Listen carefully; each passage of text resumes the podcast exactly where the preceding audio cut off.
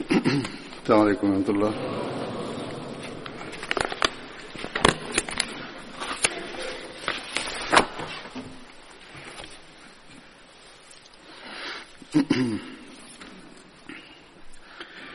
أشهد أن لا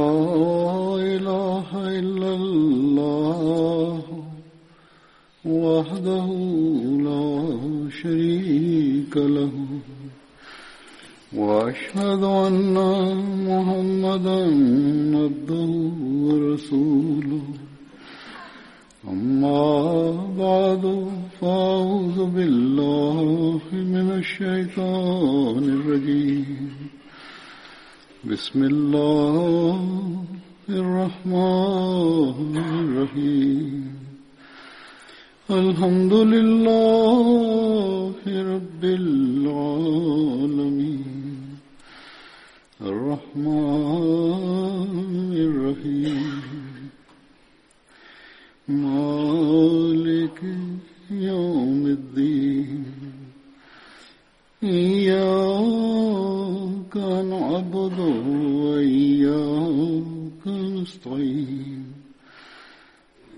اهدنا الصراط المستقيم. صراط الذين أنعمت عليهم غير المغضوب عليهم ولا الضالين.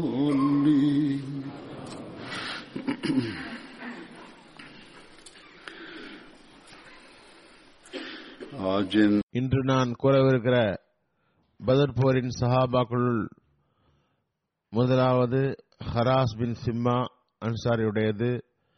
Harass ஹஸ்ரஜுடைய கிளையான Banu Jusham கோத்திரத்தைச் சார்ந்தவர்.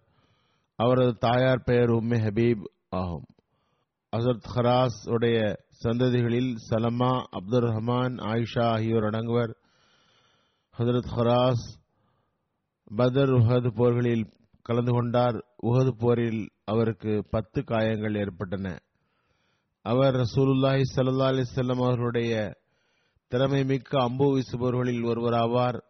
பதர் போரில் ஹஜரத் ஹராஸ் அபுல் ஆஷ் என்ற நபில் நாயம் சல்லா அலிஸ்லமுடைய மருமகனை கைது செய்து கொண்டு வந்தார். அடுத்த சஹாபி உபைத் பின் தையஹான் ஆவார். ஹசரத் உபைத் பின் தையஹானுடைய பெயர் அத்தீக் பின் தையஹான் என்றும் கூறப்பட்டுள்ளது. இவரது தாயார் பெயர் லைலா பின்த் அனீக் ஆகும். இவர் அபுல் ஹஷம் பின் தையஹானுடைய சகோதரர் ஆவார்.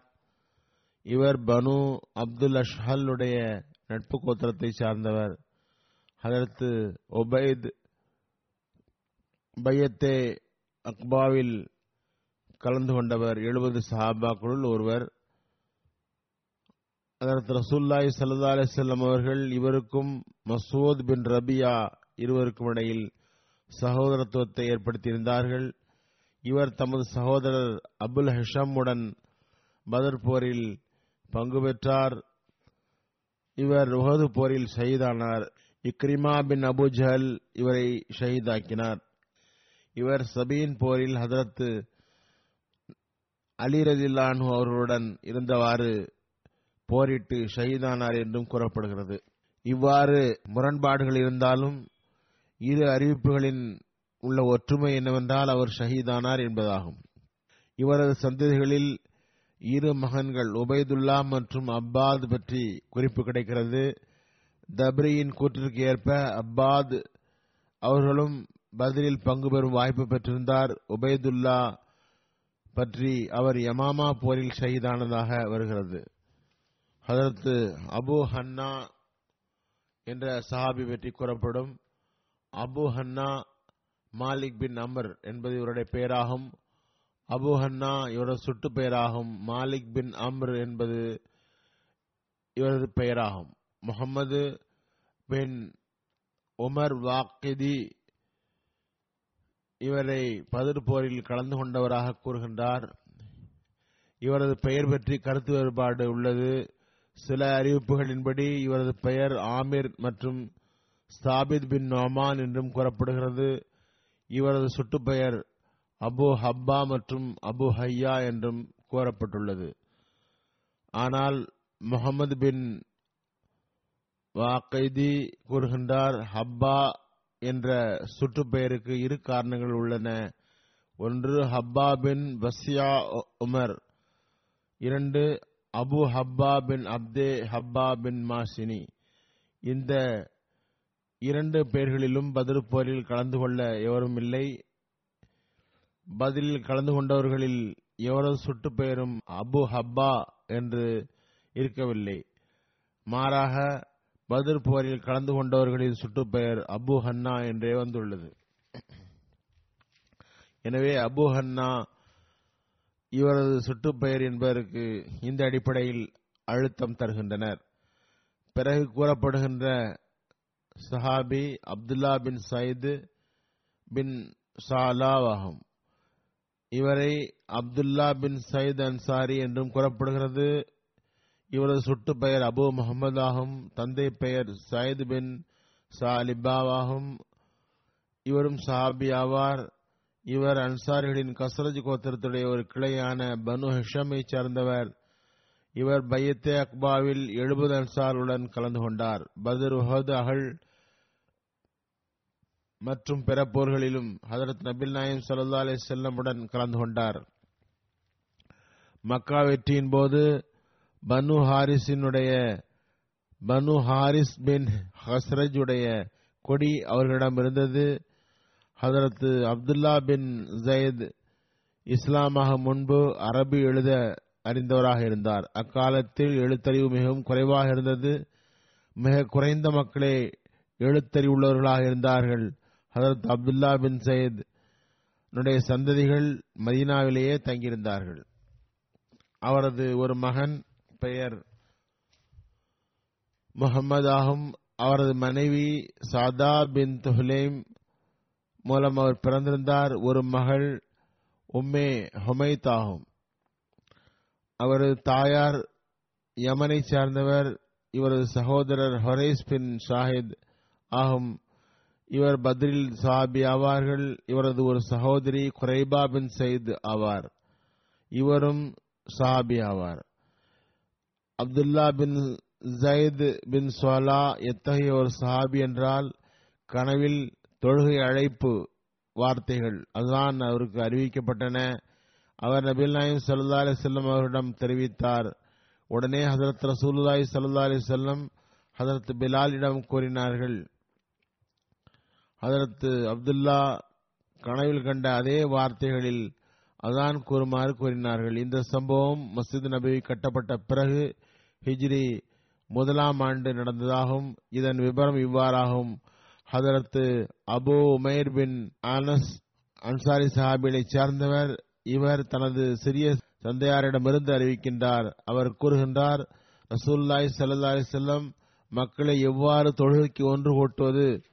என்று யோசித்தார்கள். தொழுகை நேரத்தில் ஒரு கொடியை ஏற்றலாம் என்று ஆலோசனை சொல்லப்பட்டது. மக்கள் அதனை பார்த்தால் மற்றோருக்கும் கூறுவார்கள் என்றதும் ரசூல்லாய் சல்லா அலிஸ்லாம் அவர்களுக்கு அது பிடிக்கவில்லை. அறிவிப்பாளர் கூறுகின்றார் அன்னாரிடம் யூதர்களின் அழைப்பு போன்று உரத்த குரலில் மணி சப்தம் தரலாம்.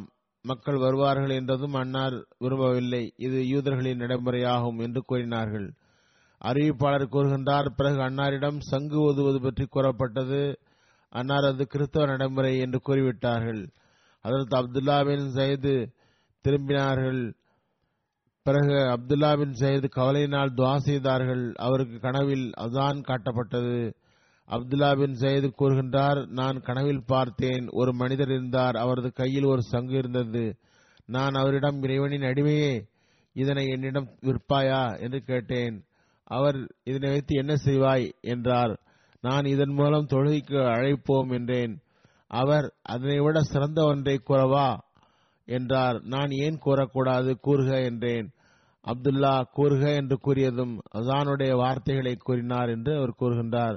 அல்லாஹு அக்பர் அல்லாஹு அக்பர் அல்லாஹு அக்பர் அல்லாஹு அக்பர். அஷத் அல்லா இலாஹ இல்லல்லா அஷத் அல்லா இலாஹ இல்லல்லா அஷத் அன்ன முஹம்மது ரசூலுல்லா அஷத் அன்ன முஹம்மது ரசூலுல்லா ஹையால சலா ஹையால சலா ஹையல் அல் ஃபலா ஹையல் அல் ஃபலா அல்லாஹு அக்பர் அல்லாஹு அக்பர். ல இலாஹ இல்லல்லா இதன் மொழியாக்கமும் கூறுகின்றேன். குழந்தைகள் மற்றும் புதிய முஸ்லிம்களுக்கு பயனுள்ளதாக இருக்கும். அல்லாஹ் எல்லாரினும் பெரியவன். அதான் கூறுகின்ற சிலருக்கு கூட சில வேளை பொருள் தெரிவதில்லை. அல்லாஹ் எல்லாரினும் பெரியவன். அல்லாஹ் எல்லாரினும் பெரியவன் என்று நான்கு முறை கூற வேண்டும். அல்லாஹை தவிர எவரும் வணக்கத்துக்குரியவர் இல்லை என்று சாட்சி கூறுகின்றேன் என்று இரண்டு முறை கூற வேண்டும். பிறகு முகமது ரசுல்லா சல்லா அலை செல்லம் அல்லாவுடைய ரசூல் ஆவார்கள் என்று சாட்சி கூறுகிறேன் என்று இதனை இரண்டு முறை கூற வேண்டும். பிறகு தொழுகையின் பக்கம் வாருங்கள். ஹையால சலா ஹையால சலா என்றும் பிறகு ஹையால சலா வெற்றியின் பக்கம் வாருங்கள் என்று இரண்டு முறையும். பிறகு அல்லாஹ் பெரியவன் பிறகு லா இலாஹ இல்லல்லா அல்லாஹ்வைத்தார் வணக்கத்துக்குரியவன் எவரும் இல்லை என்றும் கூற வேண்டும். பிறகு இந்த வார்த்தையை கூறிவிட்டு அவர் சற்று பின்வாங்கினார். பிறகு தொழுகையை நிலை நின்றால் அல்லாஹ் அக்பர் அல்லாஹ் அக்பர் அஷத் அல்லா இலாஹ் இல்லல்லா அஷத் அன்ன முஹம்மது ரசூலுல்லா ஹையால் சலா ஹையால் அல் ஃபலா கது காமதி சலாத் கது காமதி சலாத் அல்லாஹ் அக்பர் அல்லாஹ் அக்பர் ல இலாஹ இல்லல்லா. கது காமதி சலாத் தொழுகை நின்றுவிட்டது என்ற சொல். இரண்டே வார்த்தைகள் இருமுறை கூறிவிட்டு அல்லாஹ் எல்லாரினும் பெரியவன் அல்லாஹ் எல்லாரினும் பெரியவன்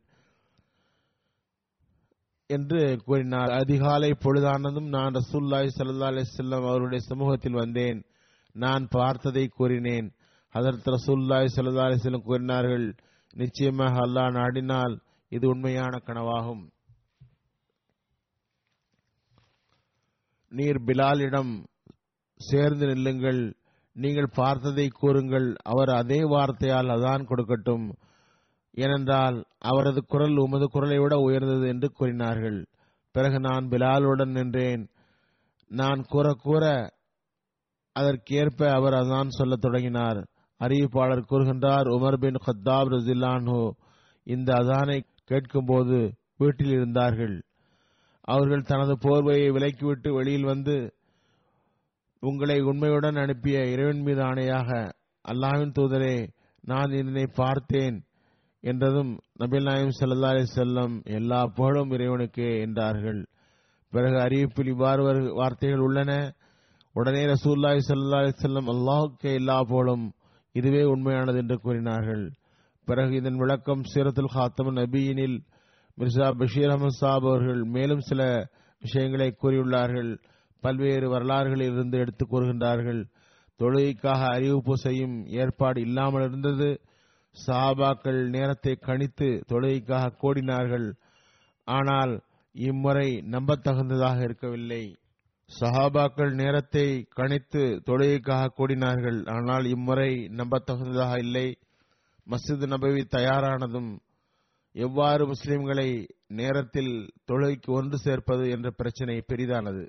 சில சஹாபிகள் கிறிஸ்தவர்கள் போன்று சங்கு ஊதலாம் என்றும் சிலர் யூதர் போன்று மணி அடிக்கலாம் என்றும் கூறினர் சிலர் வேறு கூறினர். ஆனால் உமரதில்லான் அவர்கள் ஒருவரை நியமித்து தொழுகை நேரத்தில் தொழுகை நேரம் ஆகிவிட்டது என்று அறிவிக்க வேண்டும் என்று யோசனை கூறினார்கள். ஹதரத் ரசூல்லாய் சல்லா அலி செல்லம் இந்த கருத்தை விரும்பினார்கள். அசானுக்கு முன் ஹதரத் உமரதிலானு கருத்து இதுவாகவே இருந்தது. அந்த கடமையை நிறைவேற்றுமாறு பிலாலுக்கு கட்டளையிடப்பட்டது. பிறகு தொழுகை நேரம் வரும்போது பிலால் உரத்த குரலில் அஸ்தலாத்து ஜாமியா என்று உரத்து அழைப்பார். மக்கள் ஒன்று கூடுவார்கள். பிறகு தொழுகை தவிர மற்ற நேரங்களில் மக்களை பள்ளிக்கு கூட்டுவதாக இருந்தாலும் அதே அறிவிப்பை செய்யப்பட்டது. சிறிது காலத்துக்கு பிறகு ஒரு சஹாபி அப்துல்லா பின் ஜயதுடைய கனவில் தற்கால அசான் வார்த்தைகள் கூறப்பட்டன. அவர் ரசூல்லாய் சல்லா அலிஸ்லாம் சமூகத்துக்கு வந்து தனது கனவை குறிப்பிட்டவாறு குறிப்பிட்டவாறு நான் கனவில் அசான் ஆக இன்னின்ன வார்த்தைகளை கூற கேட்டேன் என்றதும் ரசூல்லாய் சல்லா அலிசல்லம் அந்த கனவு இறைவன்புறமிருந்து வந்ததாகும் என்று கூறி பிலாலுக்கு அந்த வார்த்தைகளை கற்பியுங்கள் என்று கூறினார்கள் என்று எழுதப்பட்டுள்ளது. அந்த தற்செயலான ஒற்றுமை என்னவென்றால் இதில் தற்செயலான ஒரு ஒற்றுமை என்னவென்றால் முதன்முறையாக பிலால் அந்த வார்த்தைகளில் அதான் தந்ததும் ஹதரத் உமர் இலானு அதனை கேட்டு வேகமாக ரசூல்லாய் சல்லா அலிசல்லம் அவருடைய சமூகத்துக்கு வந்தார். இன்று பிலால் என்ன வார்த்தைகளில் அதான் தந்தாரோ அதே வார்த்தைகளை நானும் கனவில் கண்டேன் என்று கூறினார்கள். ஒரு அறிவிப்பில் இவ்வாறு வருகிறது ரசூலுல்லாய் சல்லா அலிசல்லம் அதான் வார்த்தைகளை கேட்டதும் அதற்கு ஏற்ப வகியும் வந்துவிட்டது என்று கூறினார்கள். பசீர் பின் முகமது தமது தந்தையிடமிருந்து அறிவிக்கின்றார்கள் ஹதரத் அப்துல்லா பின் ஜயது அதான் வார்த்தைகள் கனவில் காட்டப்பட்டது. அவருக்கு அவர் தனது எல்லா பொருள்களையும் சதக்கா செய்தார். அதன் மூலமாக தான் அவரும் அவரது மகனும் வாழ்வை கழித்து வந்தார்கள். இதுவே அவரது வருமானத்துக்குரிய வழியாக இருந்தது. அவர் அதனை ரசூல்லாய் சல்லா அலிசல்லம் அவரிடம் ஒப்படைத்து விட்டார். பிறகு அவரது தந்தை ஹதரத் ரசூல்லாய் சல்லா அலிசல்லாம் அவரிடம் வந்து யார் ரசூலல்லா அப்துல்லா பின் ஜயது தனது பொருள்களை சதக்கா கொடுத்து விட்டார். அவர் அதன் மூலமாகவே வாழ்வை கழித்து வந்தார் என்றார். உடனே ரசூல்லாய் சல்லா அலிசல்லம் அப்துல்லா பின் ஜயதை அழைத்து நிச்சயமாக அல்லாஹ் உமது சதக்காவை ஏற்றுக்கொண்டு விட்டான். அல்லாவுக்காக அதனை விட்டீர். அதனை இறைவன் ஏற்றுக்கொண்டான். அதனை வாரிசு பொருளாக உமது தந்தையிடம் தந்துவிடுக என்றார்கள். பிறகு பஷீர் கூறுகின்றார் பிறகு நாங்கள் வாரிசு பொருளாக அதனை தந்தையிடம் வந்து திரும்ப பெற்றோம். இவ்வாறு அவரும் அவரது மகனும் திரும்ப வாரிசாக பெற்றார்கள். ஒருமுறை ரசூல்லாய் சல்லா அலிசல்லம் அவர்கள் தமது நகத்தை வர்க்கத்துக்குரியதாக அவரிடம் தந்தார்கள். அதன் விளக்கம் இவ்வாறாகும். அப்துல்லா பின் ஜெயதுடைய மகன் முகமது கூறினார் அவரது தந்தையார் ஹஜ்ஜத்தில் விதாவின் போது மினா மைதானத்தில் குர்பானி கொடுக்கும் இடத்தில் குர்பானியின் வேளையில் வந்திருந்தார்கள். அவருடன் அன்சார் ஒருவரும் இருந்தார். ரசூல்லாய் சல்லா அலி செல்லம் குர்பானியை பகிர்ந்தளித்தார்கள். அப்துல்லா பின் ஜெயது மற்றும் அவருக்குடன் இருந்த அன்சாரி இருவருக்கும் சிறிதும் கிடைக்கவில்லை. பிறகு ரசூல்லாய் சல்லா அலி செல்லம் ஒரு துணியில் தமது தலைமுடியை மழித்து வைத்து அதில் இருந்து மக்களுக்கு வழங்கினார்கள். பிறகு தனது நகத்தை வெட்டி அதனை அப்துல்லா பின் உடன் இருந்த அன்சாருக்கு வழங்கினார்கள். அதற்கு ஆயிஷாவிடமிருந்து அறிவிக்கப்படுகிறது ஒரு மனிதர் ஹதரத் ரசூல்லாய் சல்லா அலிஸ்லாமிடம் வந்தார். யார் சொல்லல்லா நீங்கள் நிச்சயமாக என்னை விட எனக்கு அதிகம் அன்பிற்குரியவர் ஆவீர்கள் நீங்கள் நிச்சயமாக எனது குடும்பத்தை விட அதிகம் அன்பிற்குரியவர் ஆவீர்கள்.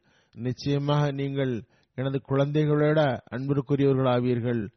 நான் வீட்டில் இருந்தால் உங்களையே நினைவு கூறுகின்றேன். எனக்கு பொறுமை ஏற்படுவதில்லை. நான் உங்களின் சமூகத்துக்கு வந்து விடுகின்றேன். நான் உங்களை பார்க்கிறேன். எனது மற்றும் உங்களுடைய மரணம் பற்றிய நினைவு எனக்கு வந்தது. நான் உயிரை விட்டால் நீங்களோ சொர்க்கத்தில் நுழைவீர்கள். மற்ற நெய்மார்களுடன் சேர்ந்து உங்களுக்கு உயர்வு கிடைக்கும். நானோ பயப்படுகிறேன். நான் ஜன்னத்தில் நுழைந்தால் நான் உங்களை அங்கு பார்க்க முடியாதே என்றார். சுல்லாய் சல்லா அலி செல்லம் அம்மனிதருக்கு எந்த பதிலும் கூறவில்லை. இந்நிலையில் ஜிப்ரையில் ஒரு வசனத்துடன் இறங்கினார். உமையுத்தியல்லாஹ் ரசூலஹு ஃபவுலாய்க மல்லதீன நாம் அல்லாஹோ அலைஹிம் மினன் நபியின சித்தியீன ஷஹதாய் சாலிஹீன். அல்லாஹ் மற்றும் அவனது இந்த ரசூல் ரசூலுக்கு கட்டுப்படுபவர்களோ அல்லாஹ் அருள் விருந்தலுடன் இருப்பர். அதாவது நபிமார்கள் சித்தியக்கள் ஷஹதாக்கள் சாலிஹீன்களுடன் இருப்பர். அதற்கு நபி நாயம் சல்லா அலிசல்லம் அவர்களை பற்றி அவர்களை பின்பற்றி ஷரியத் இல்லாத நபி வர முடியும் என்பதற்கு இந்த வசனத்தை நாம் எடுத்து வைக்கின்றோம். அன்னாரை பின்பற்றுவதன் மூலம் சாலிஹியத் என்ற நிலையிலிருந்து முன்னேறி நுபுவத் வரை ஒருவர் செல்ல முடியும். எவ்வாறு இருப்பினும் நுபுவத் என்பது ஷரியத் இல்லாத நுபுவத்தாக இருப்பினும் கூட ஹதரத் நபில் நாயம் சல்லா அலிஸ்லமுடைய அடிமையாக இருப்பதன் மூலமே கிடைக்கிறது. இது ஒரு பெரிய படித்தரமாகும். அல்லாஹ் யாருக்கு விரும்புகின்றானோ அவருக்கு தருகின்றான். வரக்கூடிய மசீமாவது பற்றி நபில் நாயம் சல்லா அலிஸ்லம் நபியுல்லா என்று சொல்லை பயன்படுத்தியுள்ளார்கள். எனவே மசீம் அல் இஸ்லாம் அவர்களை ஹதரத் நபில் நாயம் சல்லா அலிஸ்லமுடைய அடிமை என்ற முறையில் ஷரியத் இல்லாத நபியாக நாம் ஏற்றுக்கொண்டுள்ளோம். இதனால் ஹதரத் நபில் நாயம் சல்லா அலி செல்லமுடைய ஹத்மே நுபுவத்தில் மீது எந்த பங்கமும் ஏற்படாது. மாறாக அவர்களின் அந்தஸ்து இன்னும் உயரவே செய்கிறது. நுபுவத்து என்பது அன்னாரின் அடிமையாக இருப்பதன் மூலமே கிடைக்க முடியும். இதன் பொருளை நாம் மட்டுமே தருவதில்லை. பழைய கால பெரியவர்களும் அப்பொருளை தந்திருக்கிறார்கள். இந்த வகையில் இமாம் ராகிப் இதே பொருளை தந்துள்ளார். அதற்கு ரசூல்லாய் சல்லா அலிஸ்லாம் அவர்களுக்கு பிறகு அவர்களை பின்பற்றி அவர்களின் அடிமையாக ஷரியத் இல்லாத நபி வர முடியும் என்று கூறுகின்றார். இத்துடன் இந்த வசனம் குறித்த விளக்கத்தையும் நான் தந்துவிட்டேன். அல்லாமா சர்கான் எழுதுகின்றார்கள் பல்வேறு நூல்களில் நபி நாயம் சல்லா அலிஸ்லாம் அவர்களுக்கும் சுஹபானுக்கும் இடையில் நடந்த சம்பவமும் எழுதப்பட்டுள்ளது. என்பவுல் ஹயாத் என்ற விளக்க உரையில் மக்காத்தல் பின் சுலைமான் என்பவரை ஆதாரம் காட்டி எழுதப்பட்டுள்ளது. அவர் Hazrat Abdullah bin Saeed Ansari கனவை பற்றி அசானுடைய கனவை பற்றி அதில் கூறப்பட்டுள்ளது. அல்லாமா சர்கான் எழுதுகின்றார் அது சரி என்றால் இருவரும் ஹதரத் நபில் நாயிம் சல்லா அலிஸ்லாம் இதனை குறிப்பிட்டிருக்கலாம். இப்போது இந்த வசனம் இறங்கியிருக்கலாம். ஹதரத் நபில் நாயம் சல்லா அலிசல்லாம் பல தோழர்களுடன் இவ்வாறு நடந்துள்ளது. முதலில் கூறப்பட்ட சம்பவம் தவிர தப்சீர்களில் ஹதரத் சுபானுடைய சம்பவமும் இடம்பெற்றுள்ளது. விவரம் என்னவென்றால் ஹதரத் சுபானுக்கு ஹதரத் ரசூல்லாய் சல்லா செல்லம் மீது அளவு கடந்த அன்பு இருந்தது. அவர் அதிக தூரம் பயணம் செய்ய முடியவில்லை. ஒரு நாள் அவர் ரசூல்லாய் சல்லா செல்லமுடைய சமூகத்தில் வந்தபோது அவரது நிறம் மாறியிருந்தது அவரது முகத்தில் கவலையின் அறிகுறி தென்பட்டது. உடனே ரசூல்லாய் சல்லா அலி செல்லம் எதனால் உமது நிறம் மாறியது? என்று கேட்டார்கள். சுபஹான் கூறினார் அல்லாஹின் தூதரே எனக்கு எந்த நோயும் இல்லை. உங்களை பார்க்க முடியவில்லை என்பதை தவிர எந்த நோயும் இல்லை. சிறிது காலம் அவர் சுல்லாய் சல்லா அலிஸ்லாம் அவர்களை பார்க்கவில்லை. அவர் கூறினார் உங்களை பார்க்க முடியாததால் எனக்கு பெரும் துயரம் ஏற்பட்டது. உங்களை சந்திக்கும் வரை என் நிலை இருந்தது. இந்நிலையில் இந்த நிலையில் எனக்கு இறுதி காலத்தை பற்றி நினைவு வந்தது. எனக்கு பயம் ஏற்பட்டது. நான் உங்களை பார்க்க முடியாது. நீங்களோ நெய்மார்களுடன் சேர்ந்து உயர்த்தப்படுவீர்கள். நான் ஜன்னத்திற்கு சென்றால் கூட உங்களை உங்கள் நிலைமையுடன் ஒப்பிடும்போது என் நிலை மிகவும் தாழ்மையானதாக இருக்குமே. நான் சொர்க்கத்தில் நுழைய முடியாவிட்டாலோ பிறகு நான் உங்களை பார்க்கவே முடியாதே என்றார். அல்லாமா தர்கானி எழுதுகின்றார்கள் அப்துல்லா பின் சயீத் தமது தோட்டத்தில் வேலை செய்து கொண்டிருந்தார். அப்துல்லா பின் சயீத் இது குறித்து மீண்டும் எழுதப்படுகிறது அவரை பற்றி அவரது மகன் அவரது அருகில் வந்தார். அவரிடம் ஹதரத் ரசூல்லாய் சல்லா செல்லம் வஃத் ஆகிவிட்டார்கள் என்ற செய்தியை கூறினார். உடனே அவர் கூறினார் அல்லாஹ் மஸ்ஹப் பஷரி ஹத்தலா அரா பாத ஹபீபி முஹம்மதன் நஹதா அல்லாவே எனது கண் பார்வை எடுத்துவிடு ஏனென்றால் முகமது சல்லா அலிஸ்லம் அவர்களுக்கு பிறகு நான் வேறு எவரையும் பார்க்க விரும்பவில்லை என்றார். அதற்கு பிறகு அவரது கண் பார்வை போய்விட்டது என்று கூறப்படுவதாக ஹர்கானி எழுதுகின்றார். அவர் குருடராகிவிட்டார். அவரது மரணம் பற்றி எழுதப்பட்டுள்ளது. அப்துல்லா பின் சயதுடைய வஃத்துக்கு பிறகு அது குறித்து முரண்பட்ட கருத்துக்கள் இருந்தன. சிலர் உகது போரில் மரணித்ததாக கூறுகின்றார்கள். ஆனால் பெரும்பாலும் கூறப்படுவது அப்துல்லா பின் சயத். எல்லா போர்களிலும் ஹதரத் நபிலாயன் சல்லா அலிஸ்லமுடன் கலந்து கொண்டார். அவரது மரணம் உஸ்மானுடைய கலாபத்தினுடைய கடைசி காலத்தில் ஹிஜ்ரி முப்பத்தி இரண்டாம் வருடம் மதினாவில் நிகழ்ந்தது என்று கூறப்படுகிறது. அவரது கண் பார்வை சம்பந்தமான நிகழ்ச்சி சரி என்று கொண்டால் அவரது மரணம் உஸ்மான் காலத்தில் நடந்திருக்கிறது. அப்போது அவரது வயது அறுபத்தி நான்கு ஆகும். அவரது ஜனாசா தொழுகையை ஹசரத் உஸ்மான் தொழுவித்தார்கள். பிறகு அடுத்த சாபி மாஸ் பின் அம்ரு பின் ஜம்மு பற்றி கூறுகின்றேன். ஹசரத் மாஸ் பின் அம்ரு பனு கசரஜுனுடைய பனு சலமா கோத்திரத்தை சார்ந்தவர். பனு கசரஜுடைய கிளையான பனு சலமா கோத்திரத்தை சார்ந்தவர். இவர் பையத்தே அக்பா இரண்டாவது மற்றும் பதர் உஹது போர்களிலும் கலந்து கொண்டார்.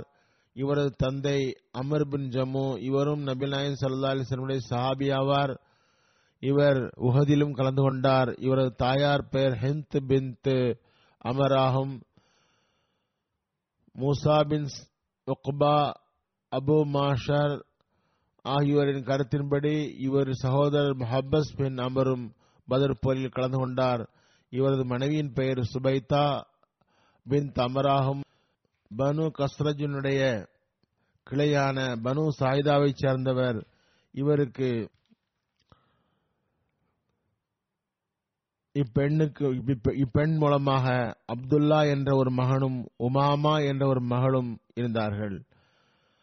ஹசரத் மாஸ் இரண்டாவது பையத்தே அக்பாவில் கலந்து கொண்டார்.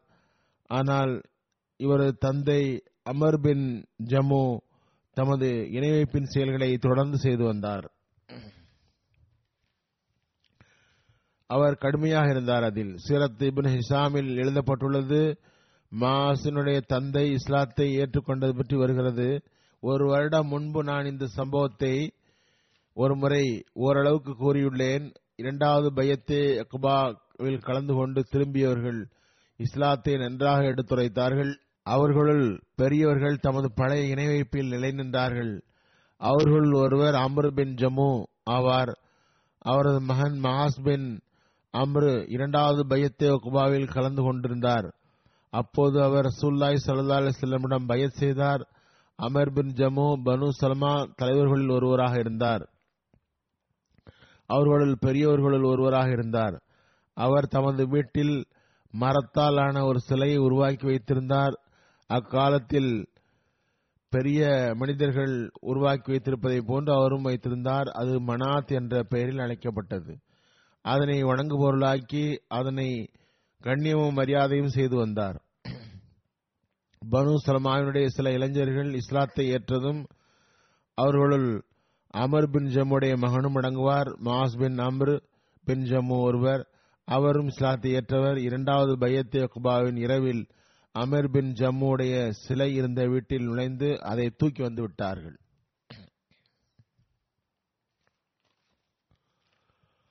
அதனை பனு சலமாவின் புல் மற்றும் குப்பைகளை போடும் குழியில் தூக்கி போட்டு விட்டார்கள். காலையில் அமர் எழுந்ததும் உமக்கு அழிவு உண்டாக எவர் எனது வணங்கு பொருள்களை தூக்கி எறிந்தார்? என்றார். பிறகு அதனை தேடி சென்றார். பிறகு அதனை கண்டதும் அதை எடுத்து கழுவி சுத்தம் செய்து அதனிடம் இறைவன் மீது ஆணையாக உன்னை இவ்வாறு செய்தவரை நான் அறிந்தால் நிச்சயமாக அவரை நான் இழிவுபடுத்துவேன் என்று கூறினார். பிறகு இரவு வந்ததும் அமர் தூங்கிவிட்டார். அவர் மகன் மீண்டும் அவ்வாறே செய்தார். பிறகு காலையில் அதனை மீண்டும் தேடி சுத்தம் செய்தார்.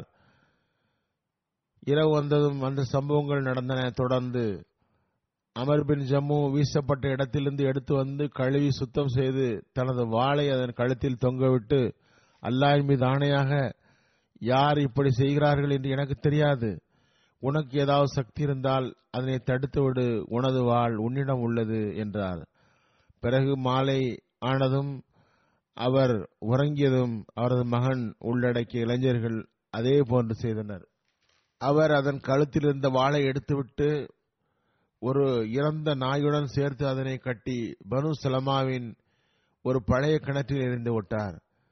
அதில் புல் மற்றும் குப்பைகள் கொட்டப்பட்டு வந்தன. காலையில் அமர்பின் ஜம்மு எழுந்து சிலை அங்கு இல்லாததை பார்த்து தேடினார். அது ஒரு கிணற்றில் செத்த நாயுடன் கட்டப்பட்டு கிடப்பதை பார்த்து அவரது அறிவு தெளிந்தது. முஸ்லிம்கள் அவருக்கு இஸ்லாத்தின் போதனை எடுத்து வைத்தனர்.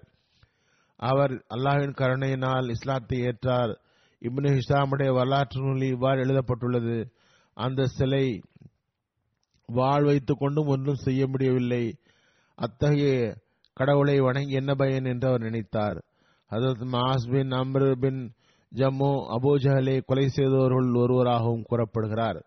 இந்த வகையில் புகாரில் அறிவிப்பில் வருகிறது சாலி பின் இப்ராஹிம் தனது தந்தை வழி பாட்டனார் அப்துல் ரஹ்மான் பின் நவுஃபிடமிருந்து அறிவிக்கிறார். பதில் போரின் அணிவகுப்பில் அவர் நின்று கொண்டிருந்தார். அப்துல் ரஹ்மான் பின் அவுஃப் கூறுகின்றார்கள் நான் எனது வல்லமும் இடமும் பார்த்தேன். இரு அன்சாரி சிறுவர்கள் நின்றனர். நான் நல்ல இளைஞர்கள் பலசாலிகளுடன் இருந்தால் நன்றாக இருக்குமே என்று நினைத்தேன் என்று கூறினார். அதற்குள் அவர்களுள் ஒருவர் என்னிடம் சிறிய தந்தையே நீங்கள் அபுஜகலை அறிவீர்களா? என்று கேட்டார். நான் ஆம் சகோதரின் மகனே உன்னிடம் அவருக்கு அவரிடம் உனக்கு என்ன வேலை உள்ளது? என்று கேட்டேன். ரசூல்லாய் ஸல்லல்லாஹு அலைஹி அவர்களை அவர் ஏசுவதாக கேள்விப்பட்டேன். என் உயிர் எவன் கையில் உள்ளதோ அந்த இறைவன் மீது ஆணையாக நான் அவனை கண்டால் அவன் என் கண்ணை விட்டு தப்பவே மாட்டார். எங்களில் இருவரில் ஒருவர் மரணம் முன்னரே நிறுவ- மரணம் முன்னரே தீர்மானிக்கப்பட்டது நடக்கும் வரை நான் கண்ணை அவரை விட்டு திருப்ப மாட்டேன் என்றார்.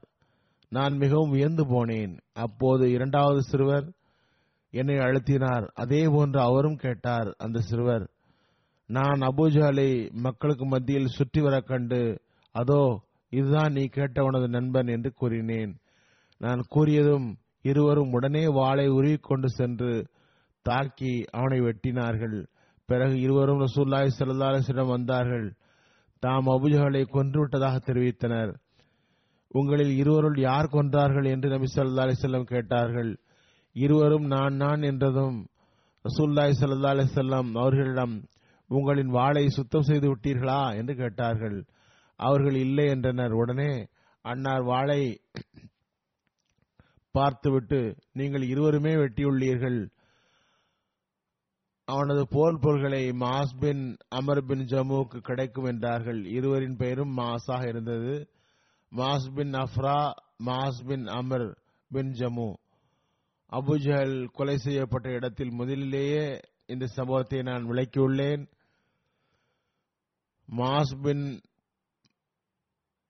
மாஸ் மஹஸ் இருவரும் உடைய சம்பவங்களை விளக்கும்போது நான் கூறியுள்ளேன்.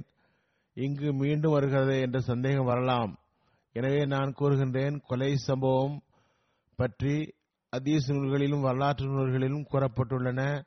அந்த சம்பவம் புகாரிலும் எழுதப்பட்டுள்ளது. அதில் Muaz bin Amr bin Jamuh Hazrat Muaz bin Afra இருவரும் அபுஜஹலை தாக்கி கொன்றனர். அப்துல்லா பின் மசூத் அபுஜஹலுடைய தலையை உடலில் இருந்து துண்டாக எடுத்தார் என்று வருகிறது. மற்ற இடங்களில் மாஸ் மற்றும் முஹப்பஸ் என்ற குறிப்பு வருகிறது. எவ்வாறு இருப்பினும் புகாரில் உள்ள அறிவிப்புகளிலும் வருகிறது.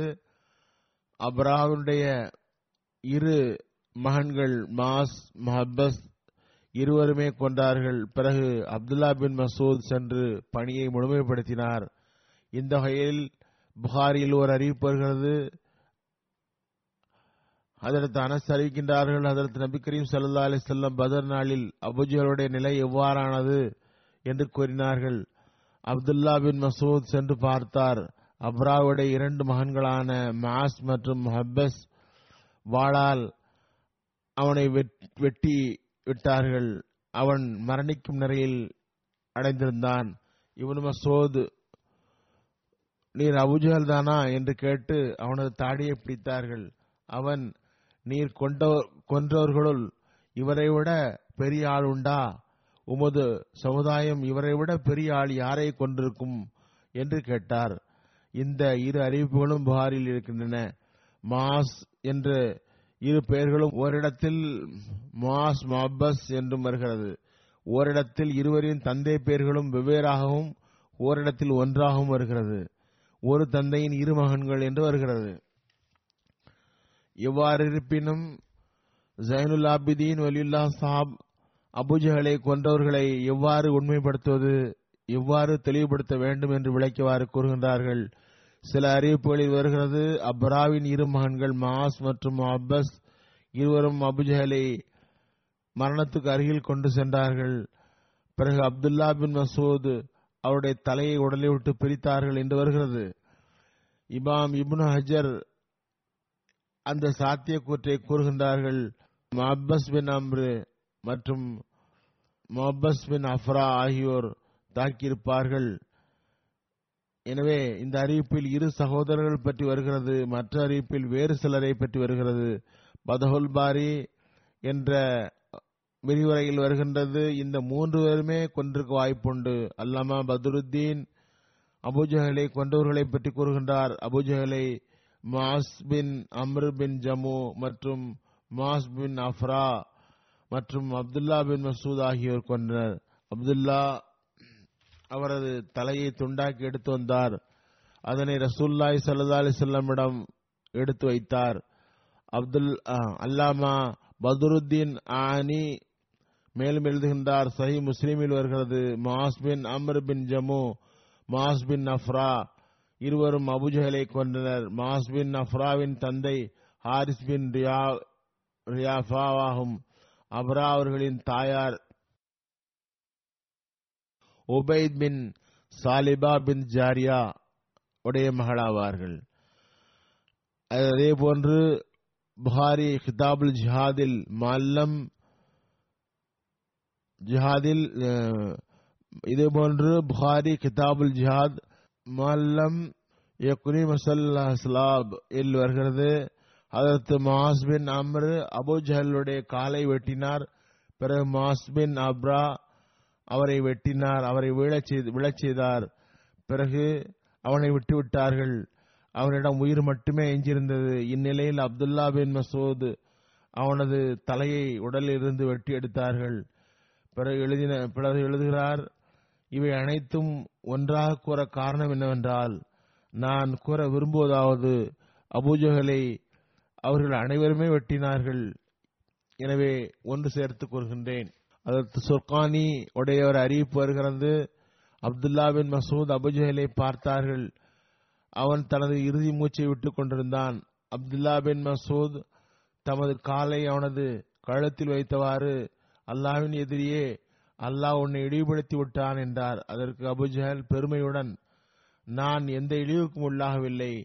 நீ என்னை விட கண்ணியத்துக்குரிய எவரையாவது வெட்டிருக்கிறீரா உம்மிடம் வேறு எந்த மரியாதையும் என்னால் உணர முடியவில்லை என்று அவர் கூறியதும் அப்துல்லா பின் மசூத் கூறியதும் அவன் மைதானம் எவர் கைக்கு வந்துள்ளது என்று கேட்டான். அதாவது வெற்றி பெற்றது யார் என்று அபுஜஹல் கேட்டார். அப்துல்லா பின் அல் அல்லாஹ் மற்றும் அவனது ரசூல் வெற்றி பெற்றார்கள் என்றார். இன்னொரு அறிவிப்பில் இவ்வாறு வருகிறது. அபுஜஹல் அதற்கு ரசூல்லாய் சல்லா அலிசல்லமிடம் கூறுக முழு வாழ்விலும் நான் அவரது எதிரியாக இருந்தேன். இப்போதும் நான் இந்த எதிர்ப்பின் உச்சத்திலேயே இருக்கிறேன் என்று கூறினான். உடனே அப்துல்லா பின் மசூத் அபுஜஹலின் தலையை தனியாக வெட்டி எடுத்தார்கள். அந்த தலையை எடுத்துக்கொண்டு ரசூல்லாய் சல்லா அலிசல்லமிடம் கொண்டு வந்தார்கள். அன்னார் நான் அல்லாவிடம் எல்லா நபிமார்களோடவும் கண்ணியத்துக்கும் மரியாதைக்கும் உரியவனாக இருக்கின்றேனோ? எனது உம்மத்து மற்ற எல்லா உம்மத்துகளை விடவும் கண்ணியத்திற்குரியதாக இருக்கிறதோ? அதே போன்று இந்த உம்மத்தின் ஃபிரௌன் மற்ற எல்லா உம்மத்துகளின் ஃபிரௌனை விடவும் கடுமையானவனாவான் என்றார்கள். அதற்கு காரணம் ஹத்தா இது அக்ரஹு ஹக்க. கால ஆமந்து அன்னஹு லா இலாஹ இல்லாஹு ஆமந்து பி பனிசாயில் திருக்குரான் சுரா யூனிஸில் வருகிறது. நான் ஈமான் கொள்கின்றேன். பனு இஸ்ராயர்களின் ஈமான் கொண்ட அந்த இறைவனை தவிர வேறு எவரும் வணங்குபோர் வணங்கு பொருள் இல்லை என்று அவன் கூறினான். அந்த பிரவுன் இந்த உம்மத்தின் பிரவுன் தமது பகமையிலும் நிராகரிப்பிலும் உயர்ந்திருந்தான். மரணிக்கும் போது கூட அபுஜஹல் கூறிய வார்த்தையிலிருந்து தெரிய வருகிறது.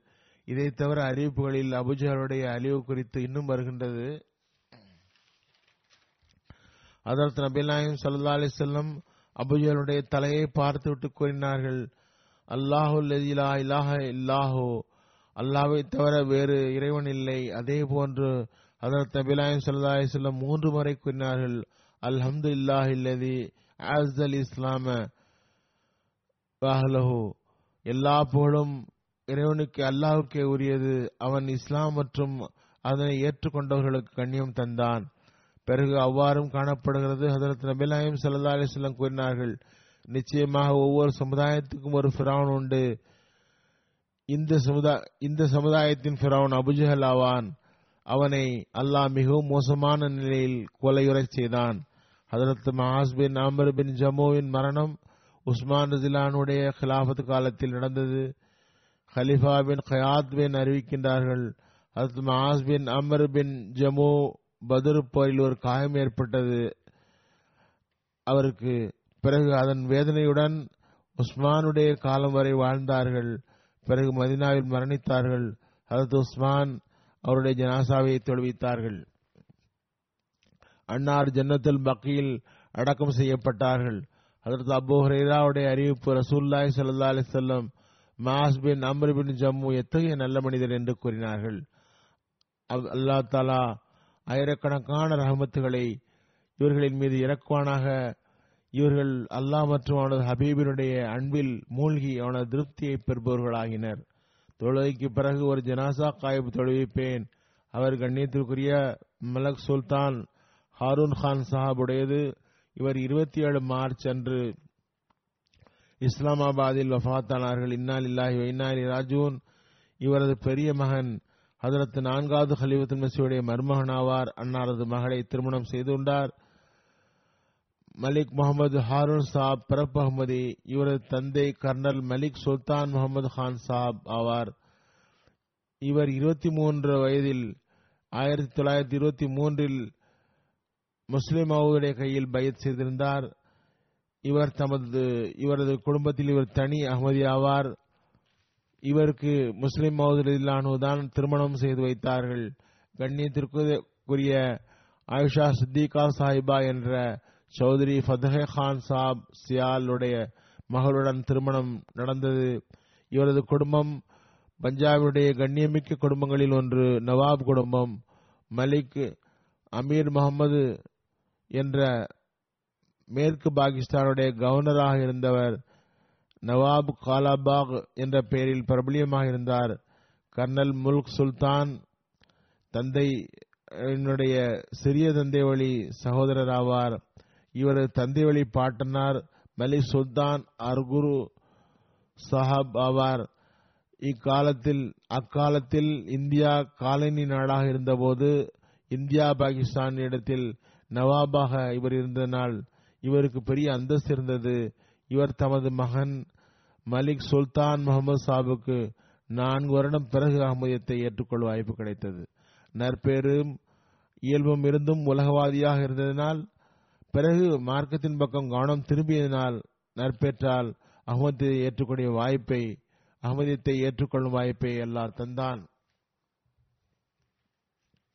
மலிக் சுல்தான் ஹாரூன் கான் சாஹாபுடைய திருமணம் சபியா ஹமீதா சாப் என்ற சௌத்ரி அப்துல் ஹமீத் சாபுடைய மகளுடன் நடந்தது. சௌத்ரி அப்துல் ஹதி ஹமீத் சாஹாப் நவாப் குடும்பத்தைச் சேர்ந்தவர். அவரது மகளுடன் திருமணம் நடந்தது. மூன்றாவது ஹலீதுல் மசீத் திருமணத்தை நடத்தினார்கள். மூன்றாவது ஹலீதுல் மசீ நிக்காஹின் போது கூறினார்கள். பத்தஹே முகமது சாப் சியால் இங்கிலாந்தின் மிஷனோஸுடைய நிறுவனர் ஆவார். இவர் முபலிக் ஆவார். சௌத்ரி பதஹே முகமது சியால் சாப் எனது கண்ணியத்திற்குரிய பெரியவர் ஆவார் என் மீது சிறந்த கருணை காட்டியுள்ளார். அதற்கு மூன்றாவது கலித் மசி கூறுகின்றார்கள். எனது சிறிய வயதில் அனுபவமில்லாத வயதில் தம்முடன் அழைத்து சென்று எனது அனுபவத்தை பறந்ததாக்கினார்கள் கிராமப்புறங்களில் வசிப்போர் மீது எனக்கு மறைமுகமான ஒரு பிடிப்பு உண்டு. அதனை வெளிப்படுத்தும் வாய்ப்பு பதஹே முகமது கான்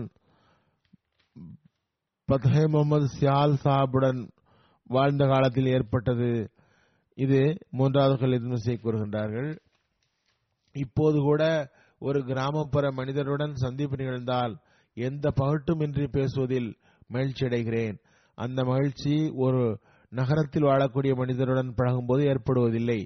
ஏனென்றால் நகரத்தில் வசிப்பவர்களிடம் பேச்சில் ஒரு பகட்டு இருக்கிறது. இதனால் அவர்களுடன் பேசும்போது நம்மை அறியாமலேயே கேட்காமலும் நாம் கூட பகட்டாக பேசத் தொடங்குகிறோம்.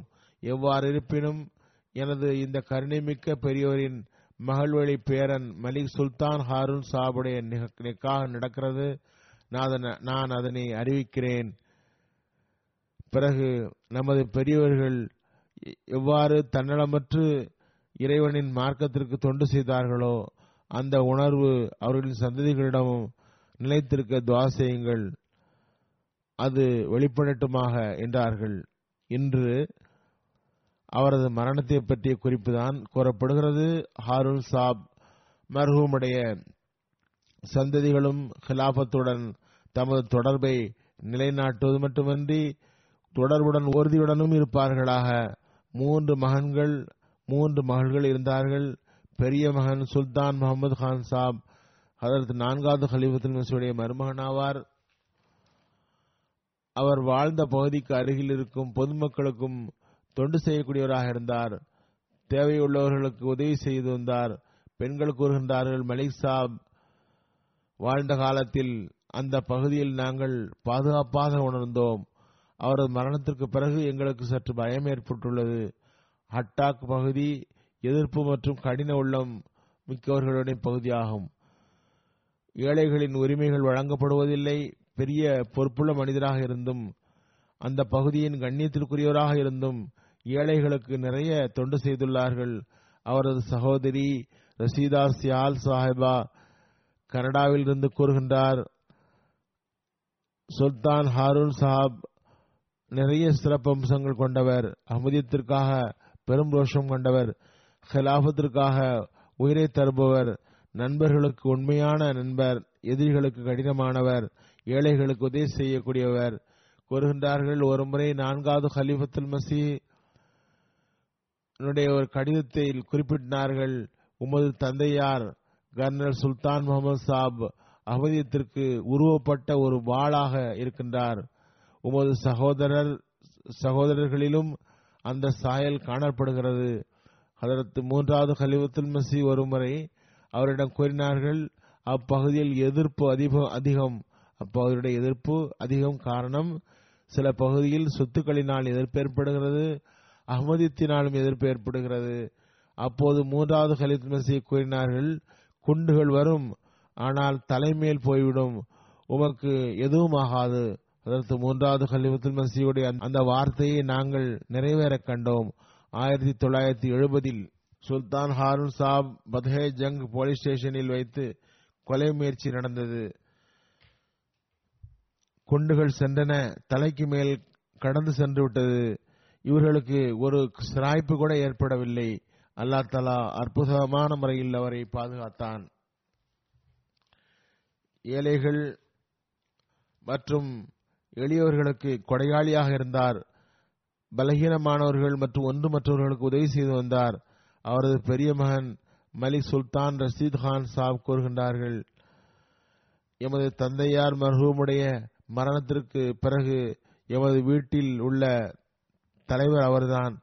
முயற்சி செய்தும் ஜமாத்தின் பணிகள் செய்யப்பட்டால் எப்போதும் எங்களை விட முந்திய அவர்கள் இருந்தார்கள்.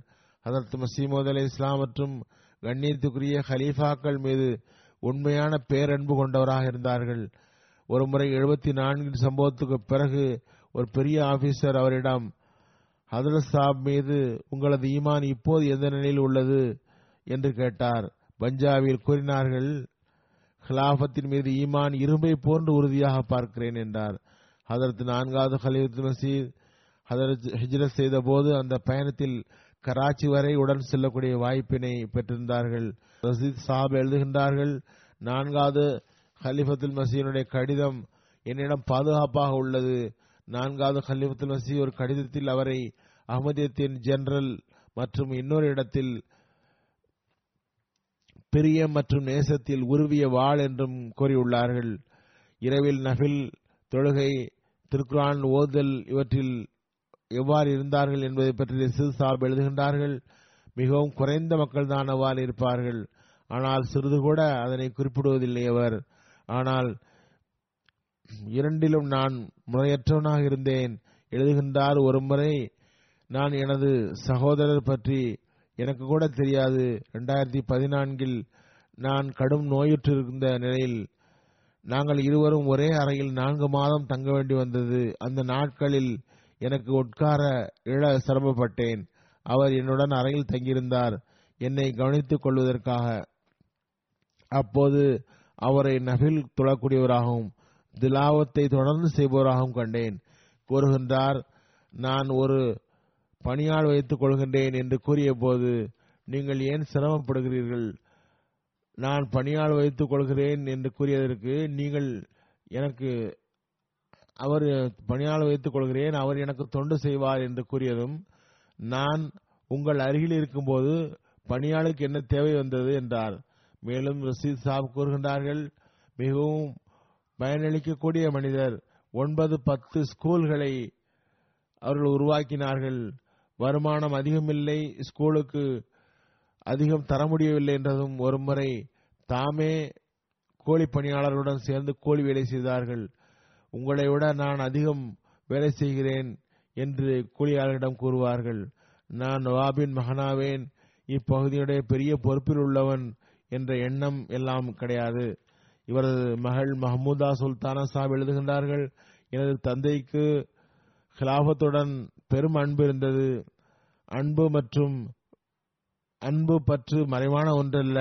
உட்காரும் போதும் எழும்போதும் தந்தையிடம் பெற்ற பாடம் என்னவென்றால் எப்போதும் அல்லாவிடம் தாக்குள் வைக்க வேண்டும். வாழ்வில் ஒவ்வொரு நிலையிலும் துவா செய்ய வேண்டும். துவா இல்லாமல் ஒன்றுமே இல்லை என்பதாகும். இறைவன் மீது அளவு கடந்த பொறுப்பு சாட்டுதல் உள்ளவராகும் பொறுப்பு சாட்டுதல் உள்ளவராக இருந்தார். மிகவும் துணிச்சலும் வீரமும் மிக்கவர். அல்லாவை தவிர வேறு எவருக்கும் பயப்பட மாட்டார். படைப்பின சேவையில் முன்னிற்பவர். அதுபோன்று இவரது மகன் சுல்தான் முகமது கான் எழுதுகின்றார்கள். எனது தந்தையார் நிறைய சோசியல் ஒர்க் செய்துள்ளார்கள். எட்டு ஸ்கூல்களை கட்டினார்கள். கபஸ்தானுக்கு இடம் தந்தார்கள். எட்டு ஸ்கூலுக்கு இடம் தந்தார்கள். நிறைய பேருக்கு ஏழைகளுக்கு வேலை செய்ய ஏற்பாடு செய்து கொடுத்தார்கள். அவர்களுக்கு பயன்பட்டார்கள். அல்லாஹ் அவருடன் ரஹமத் மற்றும் மன்னிப்பு நடைமுறையை காட்டுவானாக. அவரது பிள்ளைகளுக்கும் அவரது நன்மைகளில் நிலைத்திருக்க செய்வானாக ஹிலாபத் மற்றும் ஜமாத்துடன் அவர்களை தொடர்பில் வைப்பானாக நான் கூறியது போன்று ஜனாசாவை ஜும்மாவுக்கு பிறகு நடத்துவேன்